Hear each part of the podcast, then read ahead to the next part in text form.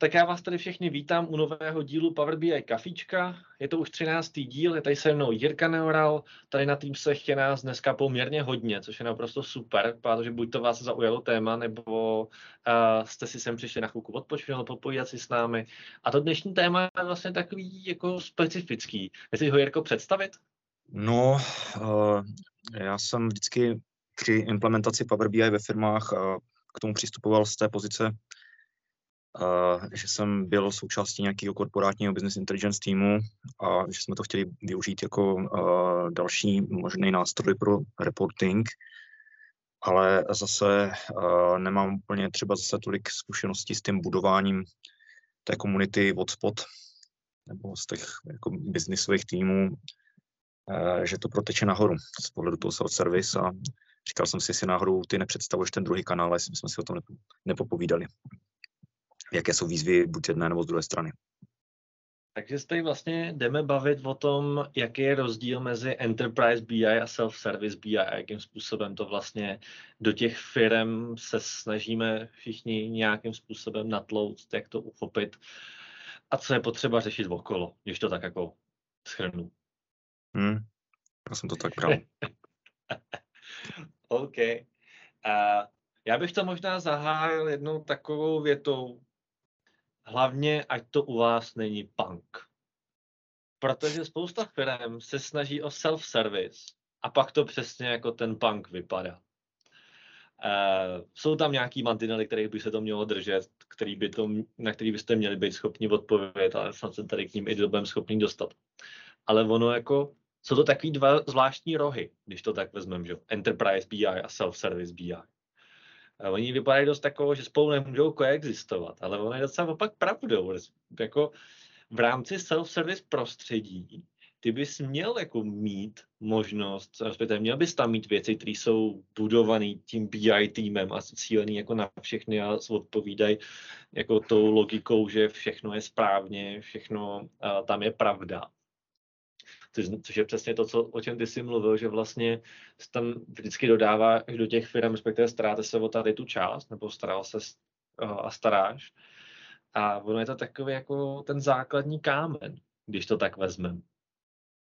Že to jsou fakt jako protichůdné světy, protože business intelligence jako takový tak vzniklo kvůli tomu, aby existovala jenom jedna verze pravdy a odbouralo se to, že uh, biznisový týmy chodí na porady s různýma číslama a nikdo neví, jak je to správně. Tak kvůli tomu vzniklo to Enterprise B I, že? A ten self-service zase historicky uh, nechceme tady čekat uh, na, na, na ten Enterprise. Jo? A uh, všechno jim strašně dlouho trvá, přidat blbý sloupeček na několik týdnů. Uh, pojďme si to radši dělat sami, že? Tak, a zase to zabíjí tím myšlenky. Tak to je přesně už ten punk, protože uh, I T nebo business uh, intelligence team by měl být ten, který vlastní data, respektive, a možná ještě jsem to jako dost nadneseně, má ve správě ty výstupové datasety, výstupové warehouse, který obsahují ten zdroj pravdy. Tam by prostě ta pravda měla být, to jako o to, na tom se asi shodneme všichni. Prostě to je nějaký jako unifikovaný pohled. Ten self-service, ano, vzniknul, přesně jak jsi říkal, z té myšlenky toho, hele, nechcem čekat tři měsíce na to, než nám tam uh, I T dodá jeden sloupeček, který si tady můžeme naklikat sami. Ale na druhou stranu, ono to pak, pokud ten sloupeček je dost složitý vyrobit, tak to může víc právě k tomu, že všichni budou mít ty rozdíl, rozdílný data. Takže by tady měl vzniknout nějaký pohled, který nám řekne, hele, biznis potřebuje vidět tohle. To je ten konkrétní sloupeček. Potřebuje ho z důvodu A X Y. Teď si ho vyrobili, protože ho potřebovali. Proč ne? Ale měl by potom přesně ho vzít, dát ho tomu uh, business, respektive tomu I T, a to I T by mělo přijít a říct, OK, tak my ho začneme, my ho zaimplementujeme, abyste ho tady do budoucna měli všichni stejný. To je nějaký jako cyklus, který by tam měl potenciálně proběhnout. Protože se to dost často neděje, bohužel taková ta smutná realita, kdy uh, si tam lidi na zdař Bůh můžou přidávat, co chtějí. A můžou editovat zdroje pravdy, jak se jim zlíbí a už se to nikde nekomunikuje, což pak právě vede k tomu, že nikdo vlastně neví, kdo ty data vidí. nikdo neví, v jakém stavu ty data jsou a všichni chodí s těma rozdělenýma číslama. Takže on jako self-service v dnešní podobě, nebo respektive v té podobě, i jakým způsobem ho Microsoft prezentuje v rámci Learnu, dělí na několik typů na, podle určitý maturity společnosti, kdy úplně na začátku říká, hele, můžete řešit uh, reporting a B I jako takovej, kdy vám všechno to řeší I T. Postupně ale jsou tady nějaké oblasti, kde data by pořád měly ležet u, I, uh, u I T, transformace potenciálně třeba u, biz, uh, právě u business intelligence týmu, ale reportingovou a následnou část už ať si dělají ty lidi. A postupně tam vlastně jako takhle dochází k přerozdělování těch rolí z toho I T uh, mezi jednotlivý uh, subjekty biznisového charakteru, ale je to docela jako proces na dlouhou dobu, protože self-service jako takovej, kdy všechno uh, si dělá biznis, tak v podstatě nemůže existovat. To se bavíme o utopii. To se bavíme o tom, je tam, že na úrovni biznisu máš někoho tak technicky znalýho, že je schopný ti postavit jako warehouse. Já jsem to vždycky jako, když o tom mluvím třeba na kurzech, tak jsem to maloval jako pyramidu, že dole je ta základna těch devadesát devět procent uživatelů, kteří ovládnou ten internetový prohlížeč a jsou schopní jako interagovat s hotovým reportem, který někdo nachystal. Jo? Že potom, pokud někdo má nějaký datový model, nad kterým si chce dělat nějakou jednorázovou analýzu, typu, ať už je to report před nad hotovým modelem, přes Excel, ad hoc připojení, nebo přes Power B I a report, takže už je to výrazně menší skupina lidí. A ty lidi, kteří by i třeba měli nějaké základy toho datového modelování nebo se to nikde naučili, tak to je úplně potom ještě jiný level udělat sám ten svůj nový model datový. A dost často, i když by byly ty technické schopnosti, tak zkušenost moje je, že ty lidi narážejí na přístupy vůbec, jako dostat se k těm datům. Takže to potom musí plácat, přestože ty data jsou někde v databázi, ale do databáze jim I T řekne, ty, ty, ty tam nepůjdeš, tak se to potom snaží řešit nějakýma exportama do Excelu, zadáváním dat do SharePointových listů a snaží se potom ty modely dělat tady nad tím, ale pak to zahrnuje takový jako dost složitý a polomanuální procesy, jak vůbec si ty data zaktualizovat. No. Nevím, jestli jsi na tohle někdy ty taky narazil, nebo jestli máš ty zkušenosti stejný. Tenhle problém je velmi častý a je to jedna z věcí, které ve firmě potřeba jako nastavit, jakmile se chce začít bavit o self-servisu. Protože je potřeba vědět, kdo vlastní který data. To znamená, když vznikne požadavek z biznesu, potřebujeme si připravit tady konkrétně nějaký pohled, tak data na to mají být tyhle, tyhle a tyhle. A je potřeba kontaktovat někoho, kdo ví, jak je sehnat. To znamená, dost často to potom vede na přidávání dalších rolí, které fungují k tomu, aby ty data obstrávaly a věděli, kde ty data vůbec se válejí v té společnosti. Kdo je za ně odpovědný, protože tady ta osoba je potom měla přijít za tím člověkem a říct, hele, mám tady Frantu Vomáčku z účtárny, který potřebuje data o platech všech zaměstnanců. Můžeme mu je dát? A ten člověk jako vlastník reálně těch dat by měl říct ano nebo ne. Tenhle řekne, proč by účtárna měla chtít znát jako platy úplně všech? Je to člověk, který má na starosti platy uh, třeba třetí třídy, to znamená, ať vidí jenom je, nedostane další. A potom by se tím pádem měly začít probíhat ty eskalační kolečka, když to opravdu bude potřebovat a je to od někoho vejš postaveného. To znamená, jsou to jako návaznosti. Ale ano, obecně přístup k tomu, jak získat data, je velmi často složitý. A vede to na to, že buď to potom vznikají takovýhle role, nebo vzniká právě, můžeme to pojmenovat klidně šedou I T. Všechno se exportuje ven z těch databází do Excelu, ale lidi se nad tím dělají své pohledy a pak jeden se diví, že má vycházejí jiný data než tomu druhému, protože mezi nimi je rozdíl exportu den a mezi tím už přitekly nové transakce. Takže to, to nás zase zpátky vrací k tomu, že právě jsme v tom punku a nikoli v self-servisu, kde self-service by měl být jako docela dost procesně dobře řízený z pohledu toho, potřebuji získat data. Vím, kde jsou, umím se k ním dostat. Vím, kde má cílová audience a jsem schopný z pohledu vlastníka dat říct, kdo vidí moje data, i když už z toho někdo jiný vyrobil nějaký další výstupy.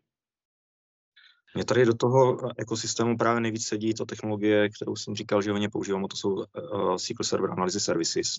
Na nich v podstatě i uh, sedí Power B I backend, uh, co se týče dat, že někdo teda si dá tu práci, zmapuje ty zdrojové systémy, natáhne ty data do nějakého centrálního modelu, který už je nějak čistý a nedá se do toho uh, poslat moc blbě dotaz.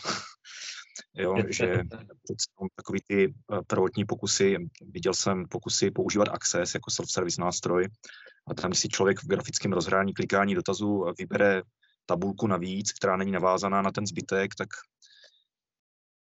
z toho má kartéský součin na namnožený data a jako prostě udělat nějakou databázi, což v podstatě uh, se dá řešit Power B I datasetem sdíleným, nebo téma analýzy services, že se k tomu člověk připojí a už jenom jednoduše jako kliká tu grafiku a možná si nad tím dodělá nějaký výpočet. Alespoň pro ty kritické věci, tak jako oddělit tu datově modelovací část, ať je za to odpovědný někdo, a i když takový model třeba vyroste ze strany toho biznisu, takže ho potom, jak si říkal ty, předá tomu I T, který z něčeho, co bylo používaný v malým, vytvoří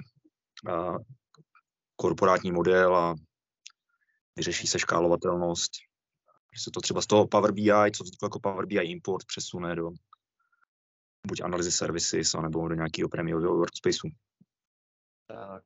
A ono, i kdyby to mělo zůstat právě v tom Power B I datasetu, tak aspoň ať se učeše, ať se všechny věci opojmenujou, odladějí se jednotlivé metriky, odladí se model, ať se to prostě všechno narovná do uh, klasic, vlastně standardizovaného pojetí, který by ta firma měla mít.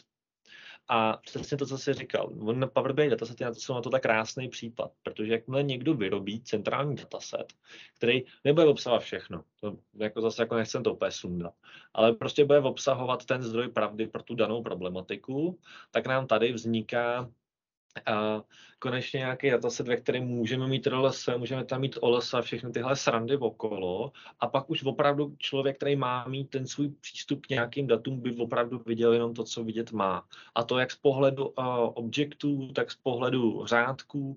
A jsme schopni konečně jako v tu chvíli si nad tím dělat nějaký self-service, který ale na konci znamená to, že já si přidávám věci k, k nějakému standardu, který už tady je.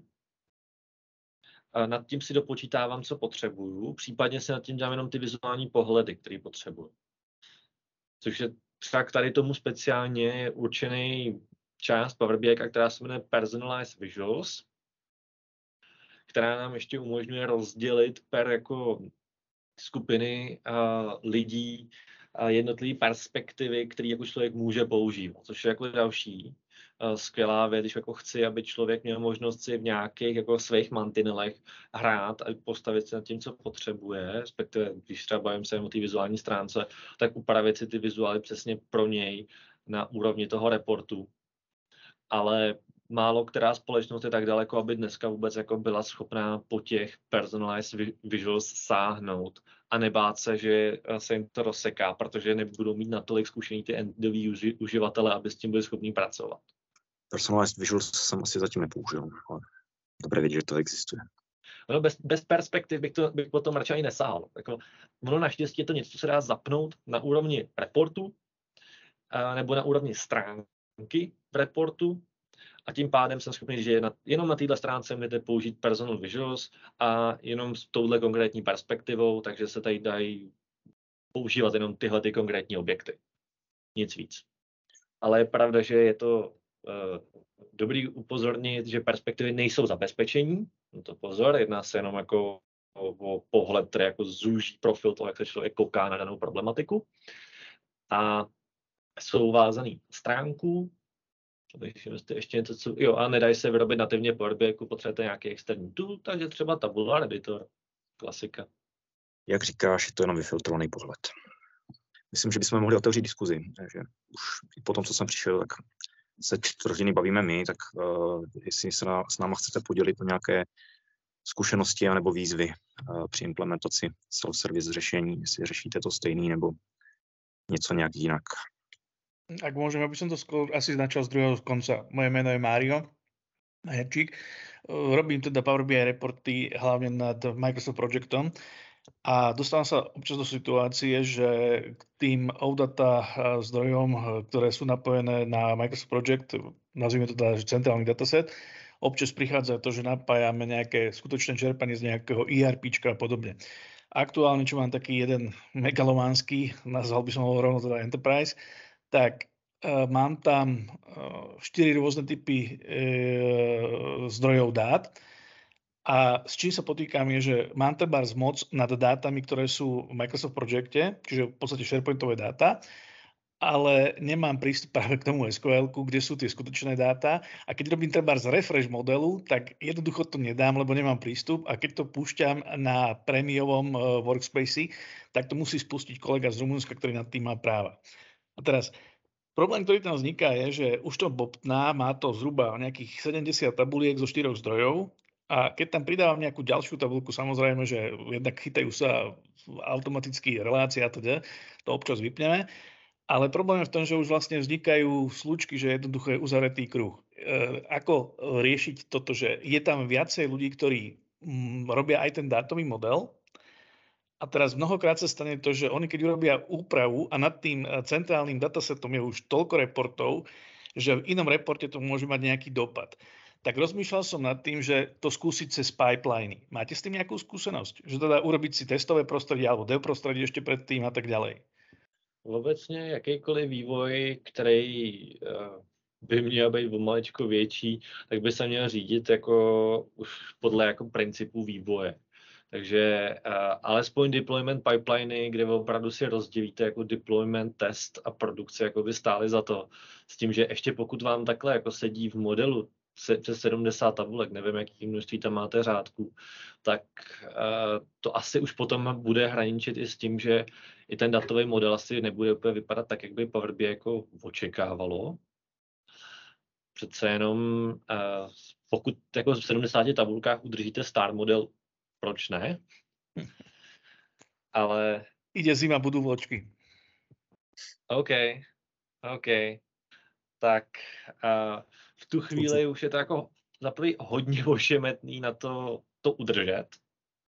Za druhý už by stálo možná na to se bavit o tom, jestli by nebylo lepší to rozdělit do více datasetů, který budou jako lépe manažovatelný a pak je zhlukovat dohromady.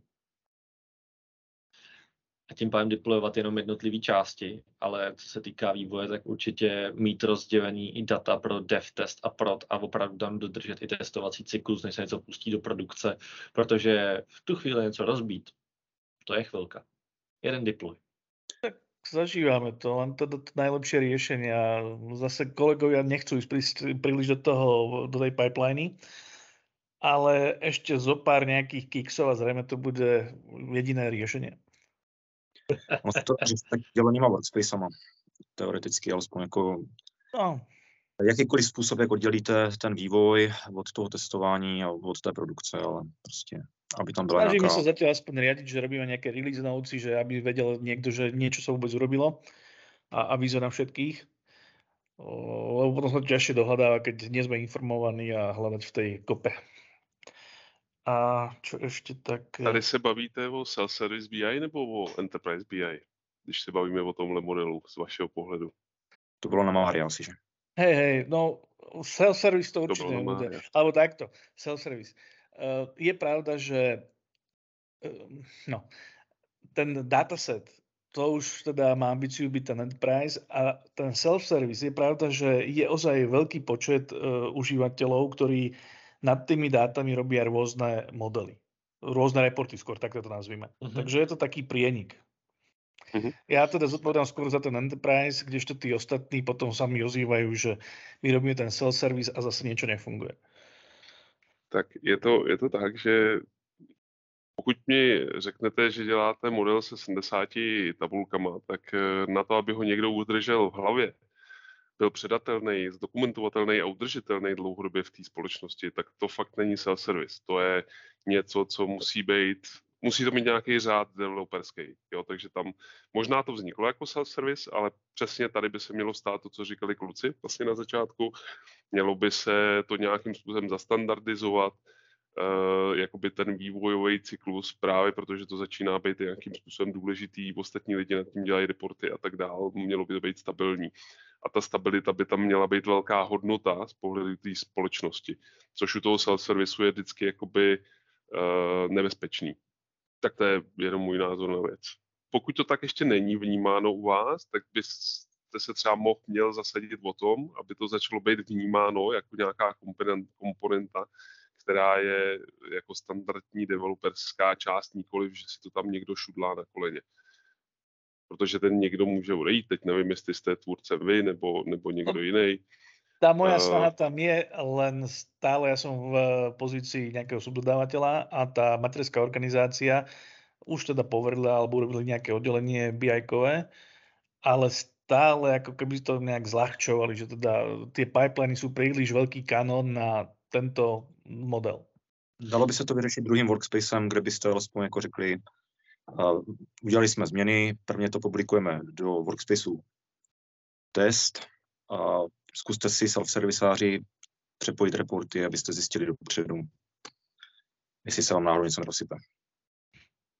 Tak, ale to už se bavíme o tom, že vlastně se dostaneme úplně tomu samému, jako jsou deployment pipeliny. Vzhledem k tomu, že jejich primární cíl je migrace z bodu A do bodu B a pak do bodu C, případně stačí jenom dvě, maximálně přitom prohodí parametry, takže úplně bych se toho tolik nebál, ale jaký, jakýkoliv vývojářský cyklus, který do toho budete schopni dostat, tak bude v tuhle chvíli dobře. Jak, jak ideálně si nad tím napište testy. No, ano. Eh, rozhodně jako na to, ať víte, jestli jsou data v pořádku vůbec uvnitř. Tam máte nějaké kritické cesty, nějaké jako konkrétní jako specifické případy, které z toho jako po datové stránce řešíte. Což je jinak, to už bude opravdu jako problém. A v tady té míře se pak tam ta chyba udělá ve vteřině. Nikdo z toho nevšimne a nikdo se podle ní začne rozhodovat a je tady prostě problém na světě. Děkujeme všem, uh, jsme rádi, že jste se účastnili a mějte se. A, a... Děkujeme, mějte se krásně, nashledanou. Nashledanou.